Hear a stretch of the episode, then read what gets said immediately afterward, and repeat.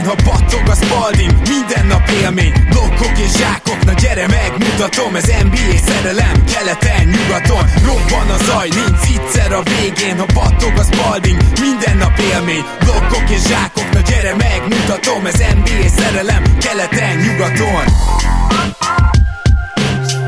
Éj jó! Szép jó napot kívánok mindenkinek! Ez itt a Keleten-nyugaton podcast, amelyben én Rédai Gábor vagyok, és mint mindig most is itt van velem Zukály Zoltán. Szia Zoli! De idegesítően jó kedvűen pattogos a hangod. Szia Gábor! Hát... Én, is, én is boldog vagyok hozzáteszem, de hát nyilván nem mérhető tiéd, de már csak azért se, mert ugye te két brutálisan jó hírt kaptál ma, én csak egyet, végülis másfelet, ugye én is valahol Raps fan vagyok, de ez a nap eddig csak ad és ad és ad, és kicsit pessimista emberként már, már azt vizionálom, hogy valami gáz fog történni. Ugye volt egy nagyon jó hírünk reggel, ami közös keleten-nyugaton elképesztő hír, nem mondhatunk most többet erről. Később meg fogjátok tudni, de, de hihetetlen. Reméljük, hogy összejön még nem 100%, de, de óriási lenne. A másik dolog megjött a nagy nyomású tisztítón, úgyhogy az is zseniális. a futár, és akkor ugye történt ez a ez a dolog, amiről mi beszélni fogunk. Ha esetleg valaki még most hallgatna, és nem tudja, de hát a mi nézőhallgatóink persze, hogy tudják már, úgyhogy akár be is mondhatom, Kawhi Leonardot bizony elcserélte a Spurs, és meglepő módon nem a, a sokáig emlegetett helyekre, hanem bizony Kanadába, Torontóba. Így van. Egyébként a napi jó iráradathoz csak így mellesleg hozzátenném azt, hogy lassan elkezdjük ostromolni a százat a Patreonban. Konkrétan, hogyha így haladunk, már pedig elképesztők vagytok, és szinte naponta 5-6-an új feliratkozónk van, aki azt gondolja, hogy sok kicsi sokra megy, akár egy dollárral is, de támogat minket, akkor azt hiszem, hogy... Így, bocsánat, és ugye 100-100 patronról beszélünk, tehát 100... Ma, mi a patron a magyar? Jó magyar szó? Hmm, hát támogató, támogató igen, azt hiszem. 100 támogatót elérjük számban is, és ugye, ugye összegben ez, ez még sokkal több lesz, és ezúton is szeretném akkor bejelenteni, hogy én bizony, amint lehet következő fizunálni, megveszem azt a szuper mikrofont, amiről lehet, hogy nem beszéltem még az adásban, de kis háttérsztori, nekem az első mikrofon, az is, az is egy podcast mikrofon volt, de sajnos megadta magát. Úgyhogy természetesen az ilyenek miatt is találtuk ezt ki, és, és zseniálisak vagytok és pont-pont nektek köszönhetően lesz még jobb a minőség eh, hamarosan, mert hogy, mert hogy meg fogom venni ezt a, ezt a szuper mikrofont, úgyhogy köszönjük eh, emiatt is. Így van, illetve a száznál ígértük, hogyha elérjük a száz támogatót, akkor, akkor nagyon komoly valamilyen nyereményjátékba csapunk át, és ez erre már egy kiváló tervünk van. Plusz azt is bejelentetjük, hogy hamarosan rendeződik, és arra is egy nagyon-nagyon szuper tervünk van az a játék, amiben megtippeltétek a szezonnak az állását. Ugye rengeteg Excel táblát kaptunk, hamarosan kiértékeljük, és az is sinem van. És hát azt hiszem, hogy a Raptors is sinem van. Foglaljuk össze ezt a cserét. Tehát Kawhi Leonardért tulajdonképpen annyi, hogy egy lejárót vesz át a Raptors még mellette, ez a lejáró, ez Danny Green, aki talán még nem is teljesen használhatatlan, azért ezt így kijelenthetjük, főleg, hogy ugye kettes poszt, és ezért cserébe a Raptors sem Siakamot, sem OG Enenubit nem adta oda, hanem DeRozan mellett egy top 20 védett 2019-es pikket, és Jakob Pöltlt. Hihetetlen, nehéz tényleg szóhoz jutni. Nyilván tudjuk azt a spurs hogy, hogy szeretik az olyan típusú magas embereket, mint Pearl, és nyilvánvalóan kinézték őt is maguknak. Ők azt gondolják, hogy, hogy vele nagyot kasszálnak, és elképzelhető, hogy így is lesz egyébként. Ezt tegyük hozzá, de jelenlegi állapotában ez az ellenérték még, még vele, mint fiatal talenttel is, hát azt kell mondjam, elég vékonyka, és értjük, hogy miért vékonyka. Ezt is hozzá kell tenni. Így van. Tehát akkor kezdjük szerintem a Raptors oldaláról, mert úgyse bírom magam tűrtőztetni. Tehát ugye felmerült rögtön az, hogy egyáltalán miért cserél Kawaiért a Raptors. Lehet, hogy nem is maradott. Bár például Paul George-ot is ugye kiválóan meg tudta győzni az Oklahoma, és azért az Oklahoma City negyedik lett, aztán az első körbe kiesett a playoffba, emlékeim szerint ugye az előző idényben, most mögöttünk hagyottba. A Raptors keleten, hát szerintem kawai gyakorlatilag, hogyha ő játszik, ezt tegyük hozzá, de ha játszik, akkor beírhatjuk nem, hogy a top 4-et, hanem az is lehet, hogy a top 2-t, és abba se lennék biztos, hogy ez a csapat mondjuk az első körbe kiesik.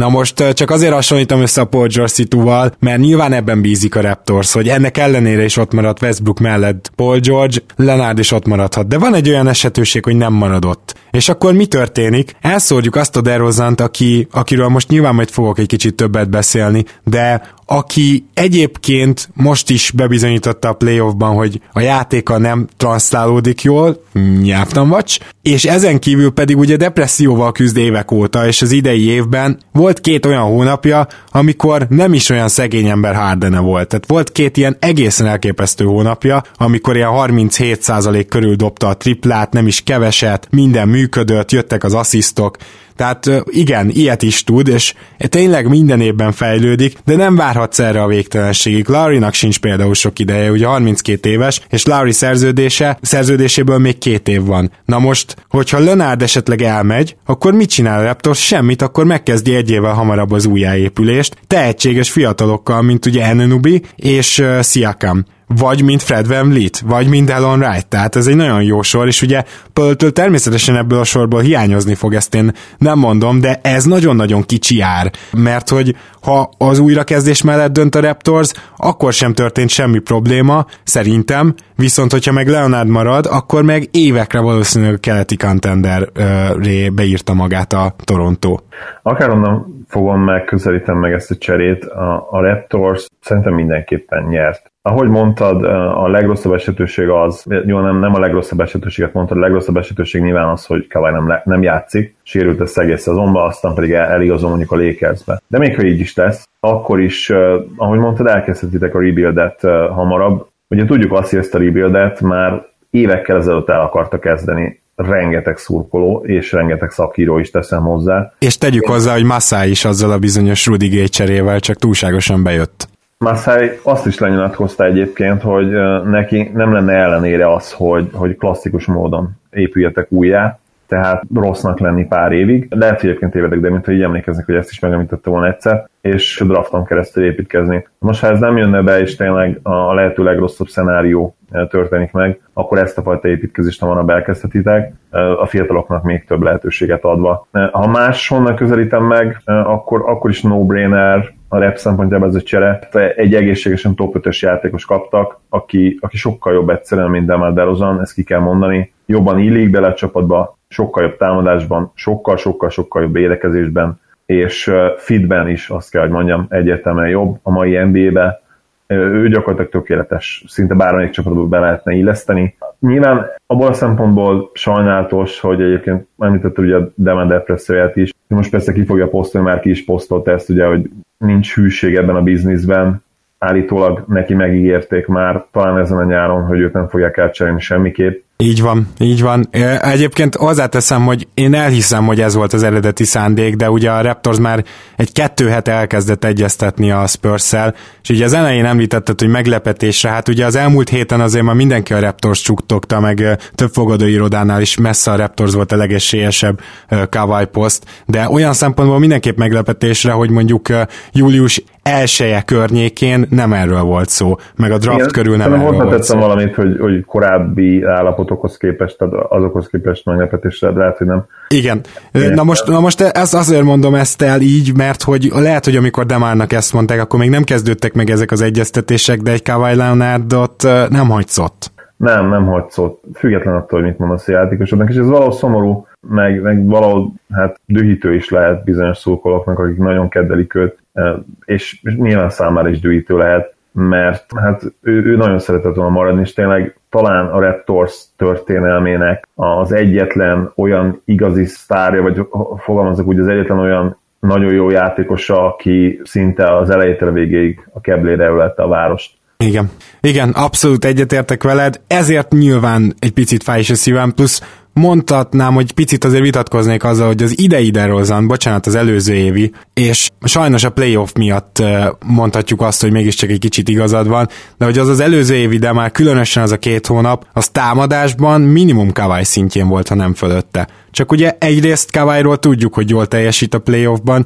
másrészt pedig az is ott van, hogy DeRozannak ez az egész ilyen ö, pszichológiai problémája az olyan, amivel nem nagyon lehet mit kezdeni. Úgy értem, hogy persze fizethet bármilyen szakembert a csapat is, meg ott állhat mellette, meg segít, de ha ez most még három évig tart, akkor még három évig tart, akkor most mi lesz? Tehát, hogy a Raptors nem várhatott erre, és hát védekezésben pedig nyilván ég és föl, tehát az összcsomagban Kawai egy jóval jobb játékos, ezt nem is lehet vitatni természetesen.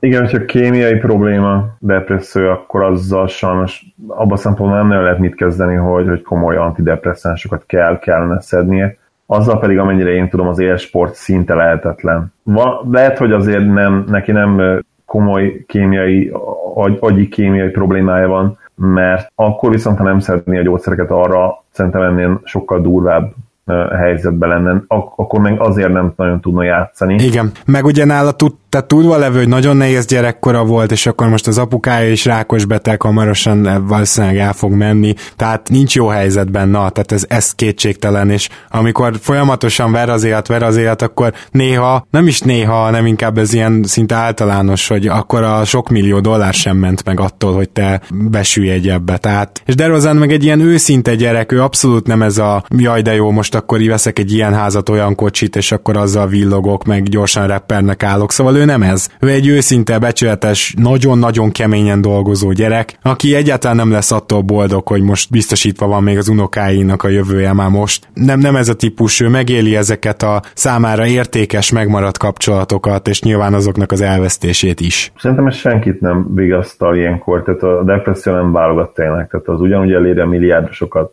mint, mint a szegénységben élőket. Nyilván a szegénységben élők, a mély szegénységben élők több olyan szituációnak vannak kitéve a, a helyzetük miatt, a szociális és anyagi helyzetük miatt, ami kiválthat depressziót, uh-huh. illetve mentális problémákat, de ettől, ettől még igaz általánosságban, hogy, hogy ez, ez a betegség ez nem válogat. Igen. Egyébként most csak tudom, hogy kezdünk nagyon elkalandozni, de muszáj bedobnom, hogy ez a, az egyik legérdekesebb statisztika ilyen szempontból, hogy a legnagyobb az öngyilkosság aránya az ugye a mély szegénységnél, és rögtön mögötte második helyen a leggazdagabb réteg jön. Tehát nem egy ilyen fordított sorrend van. Nagy részt igen, de, de mégis ez így bejön. Úgyhogy szóval ezek, ezek nagyon érdekes dolgok. De most akkor visszatérve a Raptorshoz, és aztán majd nyilván a, a Spurshez is átmegyünk, gyakorlatilag nem lehet szerintem se belekötni. És a Raptors innentől körülbelül, nagyjából annyi roster mozgásra van szükség, mert nyilván erre a csapatra már fog is luxusadót fizetni a vezetőség, hogy mondjuk Beben Negérát visszaigazolja a Raptors, hogy legyen még egy cserecenter, de amire fel akarom hívni a figyelmet, az az, hogy itt a Raptorsnál olyan védekező ötösök következhetnek a következő egy évben, hogy hát az ellen sok sikert. Egyes poszton az egyik legjobb irányító védő, Lowry,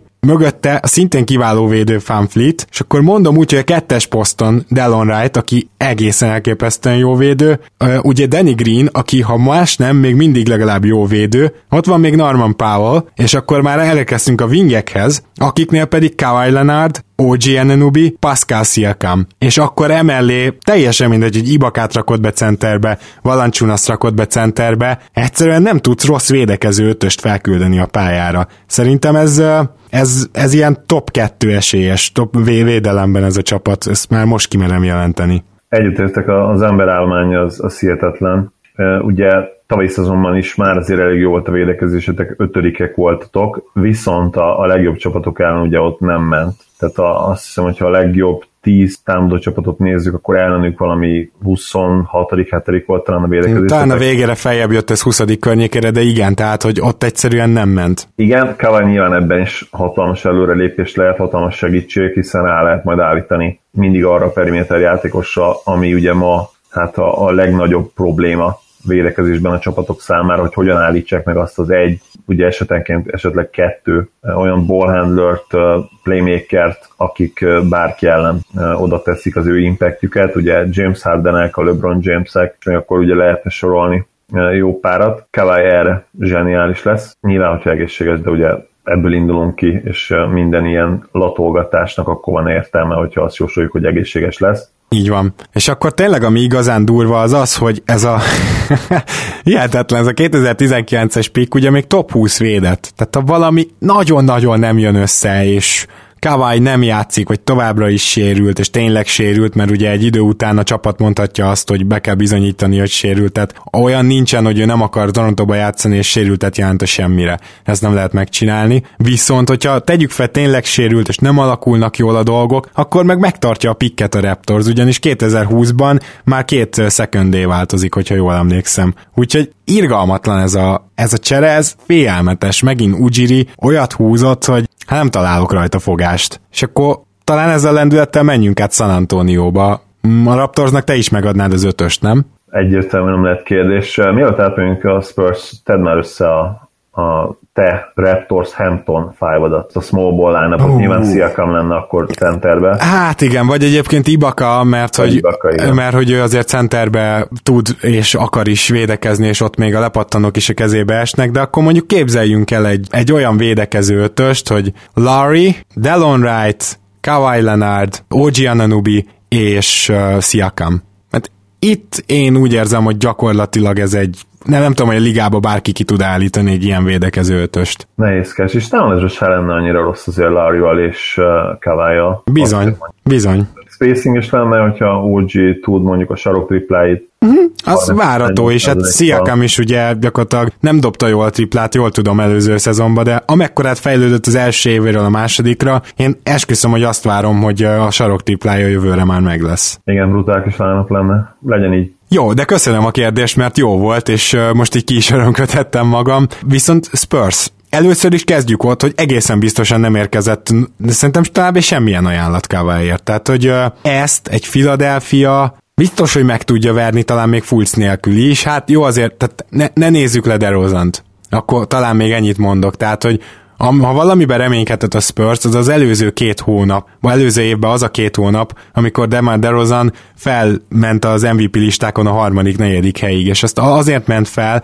mert ott úgy játszott először karrierje során, mint egy igazi top 10-es játékos és franchise player. És ez már az ember... Az előtt, már az az előtt évben is volt jó pár ilyen hónapja, ugye akkor kezdődtek ezek a félig meddig vicces MJ hasonlatok, ugye hihetetlen hatékonysággal kezdte el dobálni a középtávoliait. Bármennyire is ugye egyébként értéktelen dobásnak tartjuk, akkor nagyon-nagyon ment neki, és ezt folytatta valamennyire ebbe a szezonban is. Tehát ő egyértelműen azért egy all-star szint feletti játékos már, Igen. ami a képességeket illeti. De, de tegyük hozzá, hogy ez a két hónap, amiről beszélek, ez azért lett ilyen kiemelkedő, mert ebben 37%-kal dob, dobta a triplát, 5 kísérlettel meccsenként. Így van, tehát az, az egyértelmű, hogy ott még egy új dimenzió nyílt meg számára, szintet lépett, és valóban, hogyha abból indulunk ki, fél évig már egy megszerőzteted ezt utaltál rá, hogy a Spursnek kellett egy olyan ember, aki hát tartja a frontot, vagy több, mint tartja a frontot, akár még jobbá is teheti őket a tavalyi szezonhoz képest, ahol ugye ne felejtsük el, nem játszott Kava egyáltalán, akkor ez bizony egy nagyon-nagyon jó csere nekik, mert, de mondom még egyszer, induljunk ki innen, nyilván Spurs drukkerek utálják ezt a cserét, mert abból fognak kiindulni, hogy Kawai egy superstar top 5 játékos, és nagyon keveset kaptak érte. Ez egy, ez egy rossz kiinduló pont, szerintem ezt felejtsétek el. Mindenkinek jobb lesz, és egyébként ez, is, ez a reálisabb is, tehát ez teljesen egyértelmű. Ezen a ponton, ahogy, ahogy mondtad Gábor, nem picit kiegészíteném, az nem, nem teljesen egyértelmű, hogy, hogy alig érkeztek ajánlatok Káváért, de, de az szinte biztos, hogy puhatolóztak, és valószínűleg arról lehetett szó, hogy Kává sehol nem volt hajlandó hosszabbítani, és így ebben a formában csak a Raptors-tól érkezett komoly ajánlat. Én azt gondolom, hogy ez állat legközelebb a valósághoz. Valószínűleg igen. Itt igazából jött azért ki hír erről, még a tegnapi nap vagy, vagy, vagy éjszaka folyamán, a Denver, a Washington, a, ha jól emlékszem, a Philadelphia és a Clippers, tehát a Lakers abban már nem is annyira volt benne, a lakers volt egy puhatolózó ajánlat, de van ilyen hír is, ez megint inkább csak pletyka, állítólag LeBron megmondta, hogy ne nagyon cserélgessék azt a fiatal magot, szeretné őket ott kinevelni, szóval LeBron lehet, hogy át fog menni egy kicsit tyúkanyóba, meg lehet, hogy a Lakersnek még mindig ott van az a kellemes problémája, hogy esetleg jövőre Leonard így is jön hozzájuk. Tehát ne legyünk azért naívak. Ha mondjuk azt mondta volna Kawai, ügynök, Kawai az ügynökének, hogy én a Nuggetsnél lehet, hogy hosszabbítanék, hív fel őket, tegyenek össze egy csomagot, örömmel játszanék ott, akkor pillanatokon belül érkezett volna a, a Harry Speak, meg még nem tudom. Hernán Gomez, Harry Speak, vagy akár Murray, Harris helyett azt sem tartom kizártnak, tehát ott... Akár, ott, akár ott, az lehetett volna, igen. A, akkor ott össze akarták volna rakni már a következő szezonra az ő Big Free-üket, ugye Jokic-csal, Nilszappal és Kavályjal, amelyik szerintem bajnok esélyes is lehetett volna akár. Szóval ne legyünk naivak, hogyha Kavály ügynökének, Kavály, illetve Kavály ügynöke együtt jelezték volna csapatok felé, hogy, hogy ők itt, itt ott, amott szívesen aláírnak, akkor nagyon komoly csomagokat kapott volna a Spurs ajánlatokat. Ez nem történt meg mert nagy valószínűség a Kawai nem hajlandó sehová aláírni, ami lehet, hogy egyébként valamit már előre jelez.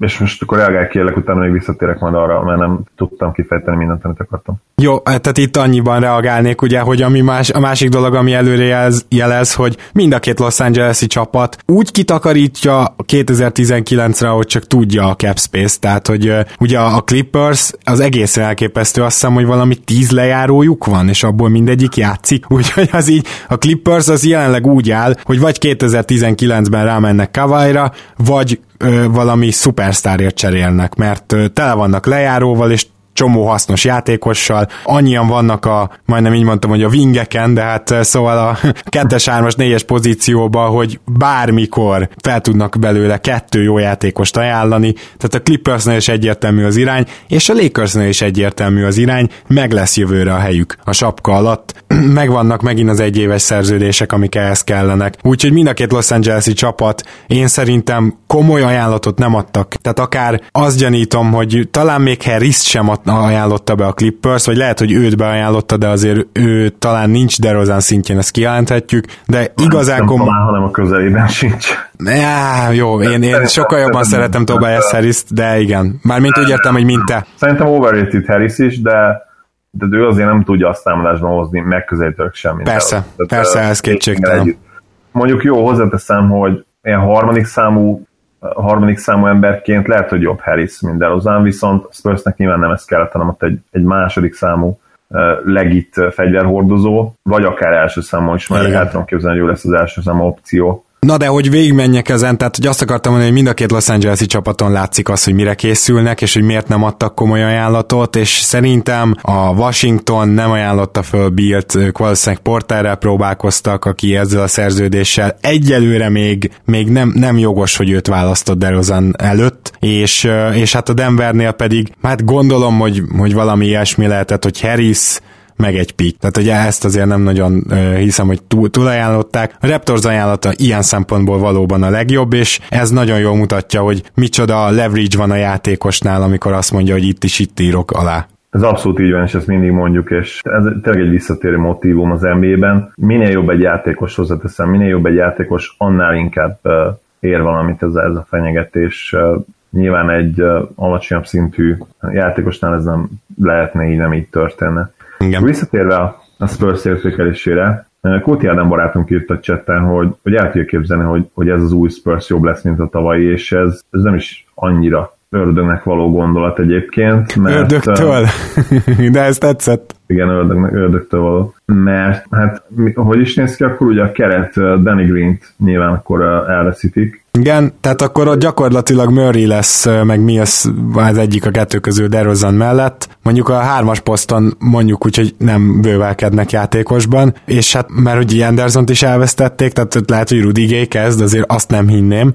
Négyes poszton Aldridge, és valószínűleg ötös poszton kezdeni fog Pöltl, aki egyébként azt most megmondanám, hogy aki csak egy ilyen gyenge kis cserecenternek gondolja, a következő tíz évben szerintem lesz olyan év, amikor a posztján az öt legjobb legjobb védekező között lesz. Tehát ő egy elit védekező center lesz szerintem az NBA-ben. Képzeljük el Deadmond csak mérettel, tehát képzeljük el azt, hogy Deadmond, akinek nem kell ilyen ugróból hát játszania, és talán Deadmondnál is intelligensebb Pöltl és még azt is megkockáztatom, hogy lesz neki jumperet. Talán még nem idén, de biztos vagyok benne, hogy ez is fejleszthető. Sosem lesz támadásban egy kiemelkedő játékos, de köré lehet majd szervezni szerintem védelmet ebben a ligában. Tehát én ezt gondolom Pöltőről. Lehet, hogy Raptors drukkerként kicsit túl közel állt a szívemhez, de egyébként abszolút alátámasztják az advanced uh, számok is. Tehát azt gondolom, hogy ez nem egy rossz húzás. Abszolút nem, tehát ő, ő legit talent, tehát a, elég a per, per 35 számait megnézzük, az olyan 14 pont 10 lepattanó, 1,3 assziszt, 2,4 blokk, és ami még fontosabb, ő, ő egy elitvédő lesz a posztján, én azt gondolom, tovább is mennék. Szerintem két-három olyan belül már ott lesz stabilan az öt legjobb centervédő között, és ez meg is marad igazából a pályafutása nagy részében majd, mert ő nem az a játékos pont, aki az atletikusságának köszönhetően annyira jó védő, hanem iszonyan okos, iszonyan jó helyezkedik. És hosszú és hosszú, nagyon hosszú pontosan. Tehát ez a mai NBA-ben aranyat ér még mindig. Sőt, hát ugye ilyen típusú játékos kell. Na most, ha ehhez esetleg megtanulna triplázni valamikor, amire nyilván jelentően a kicsi az esély, hiszen az osztrák válogatottban már dobálja őket, ezt csak mondom. Igen, mondjuk, hogy nyilván kicsit közelebb van. Igen. 60% alatti büntetőző azért nem annyira jó jár.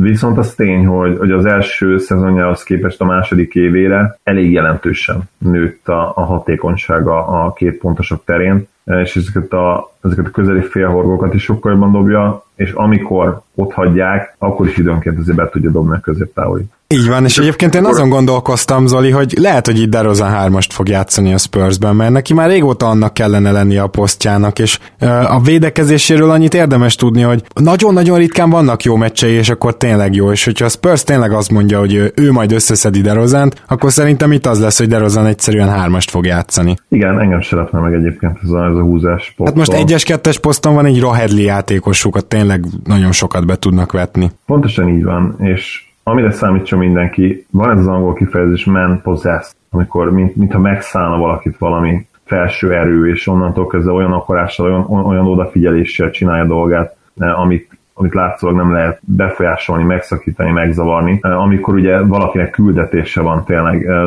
de már ez lesz az, az új szezonban, én teljesen biztos vagyok. Ő az utóbbi években azért így reagált általában a kritikákra, amelyek hozzáteszem jogosak voltak helyenként. Ő, ő biztos, hogy így bele fogja folytani a bánatát a kosárlabdába, és még jobb játékossá fog válni, mint ami eddig volt a munkamorála elkép, munkamorálja elképesztő az embernek. Igen, az uh, majdnem, hogy ilyen unprecedented, tehát hogy a... Igen, igen, igen, igen. a munkamorál, tehát állandóan azon dolgozik, hogy jobb legyen és megmondom őszintén, hogy én, én ezt is izgatottam már egy kicsit, hogy ő first rendszerben, pop keze alatt, hát lehet, hogy egy olyan szörnyetegé válik, ami, ami képzelni sem mertünk volna a Raptorsban. Hm. Igen, ez nagyon könnyen lehet, és amellett, hogy a Spursben látszólag azért ezek a játékosok, tehát a nem jó fit az, az óvatos kifejezés, azért úgy látom, hogy egyre többen kezdenek szembe menni a ligával olyan szempontból, hogy igenis inkább kemény védekezés, akár, akár posztap, akár ISO pont szerzés, de egyre többet látunk ebből, mert hogy igazából a lakers is el lehet ezt mondani, és most már garantált, hogy jövőre a Spurs sem valami hatalmas jump shooter csapat lesz, aki alig várja, hogy a jobbnál jobb tripla helyzeteket rádobhassák, mert, mert nem az lesz innentől, szerintem ez egyértelmű. Aldridge-al, DeRozannel, itt egy nagyon-nagyon komoly és durva mennyiségű középtávoli dobás lesz, és emellett nyilván a legfontosabb, hogy jól tudjanak védekezni, és így tudnak majd a playoffba bejutni. Tehát megint ugye Popovics gyakorlatilag szerintem ezzel felvállalja, hogy hát mert hogy nyilván ő is beleszólt ebbe a döntésbe, hogy, hogy szembe megy ezzel a trenddel. Igen, és őket szerintem nem lehet félteni abban a szempontból, hogy, hogy biztosan elit védekezés lesz, hiszen minden évben összehozzák. Hát összehozták Kavája, összehozták Kavály nélkül. Igen. Azt hiszem, hogy nem lehet kérdés ez. És Pop, amíg ott van, ő bele fogja tenni szívét, lelkét. Na most, hogy meddig lesz ott, ez nagy kérdés, mert könnyen lehet, hogy ez lesz az utolsó szezonja. Ugye voltak olyan pletykek, hogy ő a 2020-as olimpiáig lesz, viszont Attila írt a cseten, hogy, hogy mintha olvasta volna valahogy, Pop azt is lenyilatkozta, hogy az utolsó, az olimpia előtti utolsó évben már inkább utazni szeretne, és, és felkészülni az olimpiára. Most ha ez így van, akkor, akkor egy simán elképzelhető, hogy ez lesz az utolsó szezonja a Spurs edzőjeként. Így van, és akkor az is magyarázatot kap, hogy Ettore Messinát miért nem igazolta még le senki. Amúgy ezt úgy mellesleg mondom, hogy könnyen lehet, hogy abban a pillanatban akkor át is veszi majd Popovics helyét. Igen, és ez mondjuk Beckinek nem jó hír, de én is azt gondolom, hogyha mind a ketten ott lesznek még segédedzőként, amikor Pop szögre akasztja a mágnes táblát, akkor szinte bizonyosan Ettore lesz a Oh. Lesz az utód. Nem tudom elképzelni, hogy Messina maradna úgy segédedzőnek, nem azért, mert hogy nő alatt kellene dolgozni, ez áthalásos volt, nem, nem annak szántam, hanem, hanem mert egyszerűen ő a rangidős, és ő sokkal tapasztaltabb, tehát emiatt szerintem azért nehezen állna be egy fiatal edző mögé. Azt nem lehet, hogy tévedek és, és örömmel csinálná, de azért a legvalószínűbb az lenne szerintem, hogy Ettóre lenne a vezetőedző, és akkor Becky még egy-két évig csiszolódna, vagy egy-két-három-négy évig, ugye nagyon fiatal. Uh-huh. Ja, abszolút. Na, amire nagyon kíváncsiak leszünk, szerintem te is én, és ez a következő napoknak a nyilatkozatai. Most így ez volt a gyors reakciónk, ahol egyébként hozzáteszem, hogy én egy C-t adnék körülbelül a Spursnek, de lehet, hogy ha utólag megtudom azt, hogy ez még mindig a legjobb lehetőség volt, akkor, akkor egyszerűen ez egy kényszerhelyzet, és akkor mondjuk úgy, hogy nem tudjuk értékelni. Ez el, elválik, és szerintem ki fog szivárogni elég információ, főleg ami Kawai táborát illeti tőlük azért eddig is megszoktuk. Kíváncsian várom ilyen szempontból is a következő napokat, és remélem, hogy ti is kíváncsian várjátok, mert nem kevés podcast érkezik a következő két hétben. Köszönöm szépen Zoli, hogy itt ilyen elképesztően gyorsan tudtál te is reagálni, és hogy már is tudunk beszélni ugye erről a trade-ről. Egyébként most ezen a délutánon történt meg, amikor ezt hallgatjátok, ha azonnal meghallgattátok, amint kikerült. Annyit még hozzátennék, hogy azért nehéz értékelni a Spurs részéről ezt a cserét, mert nem tudjuk, hogy milyen ajánlatokat kaptak, ha kaptak egyáltalán.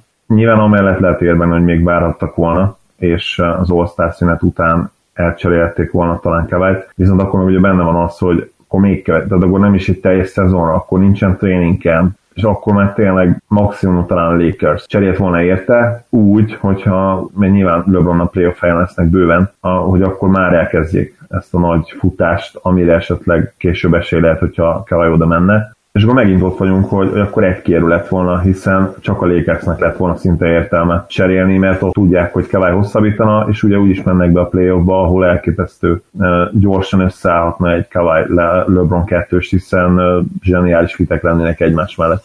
Igen. Szóval akkor, akkor lenne egy kérő, most is lehetséges, hogy egy kérő volt, és ha, ha ebből indulunk ki, akkor meg nem lehet olyan nagyon lehúzni ezt a cserét a Spurs részéről, hiszen semmi leverage nem volt egyszerűen a történetben. Hát a poszt alatt minden esetre a Raptors drukkereket, akár a Lakers drukkereket, de a Spurs drukkereket, illetve mindannyiótokat várunk, hogy ti is értékeljétek a cserét, mit gondoltok róla, mindenképpen fejtsétek ki a véleményeteket, és hogyha tetszenek a podcasteink, akkor pedig nyugodtan csekkoljátok a patreon.com per keleten nyugaton, és akkor ott érdemes megnézni a videót, és hogyha szeretnétek minket támogatni, ott ezt megtehetitek. Zoli, akkor egyszer már elköszöntem, megteszem még egyszer, köszönöm szépen, hogy ma is itt voltál. Én köszönöm a lehetőséget, örülök, hogy itt lettem. Szia Gábor, sziasztok! Köszönjük, hogy hallgattok minket, sziasztok! Ha más podcastekre is kíváncsi vagy, hallgassd meg a Béton műsor ajánlóját.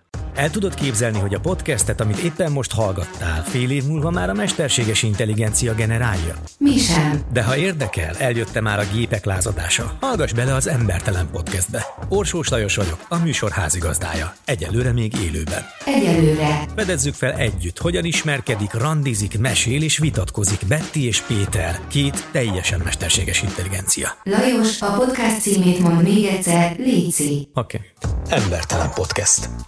Ez a műsor a Béton közösség tagja.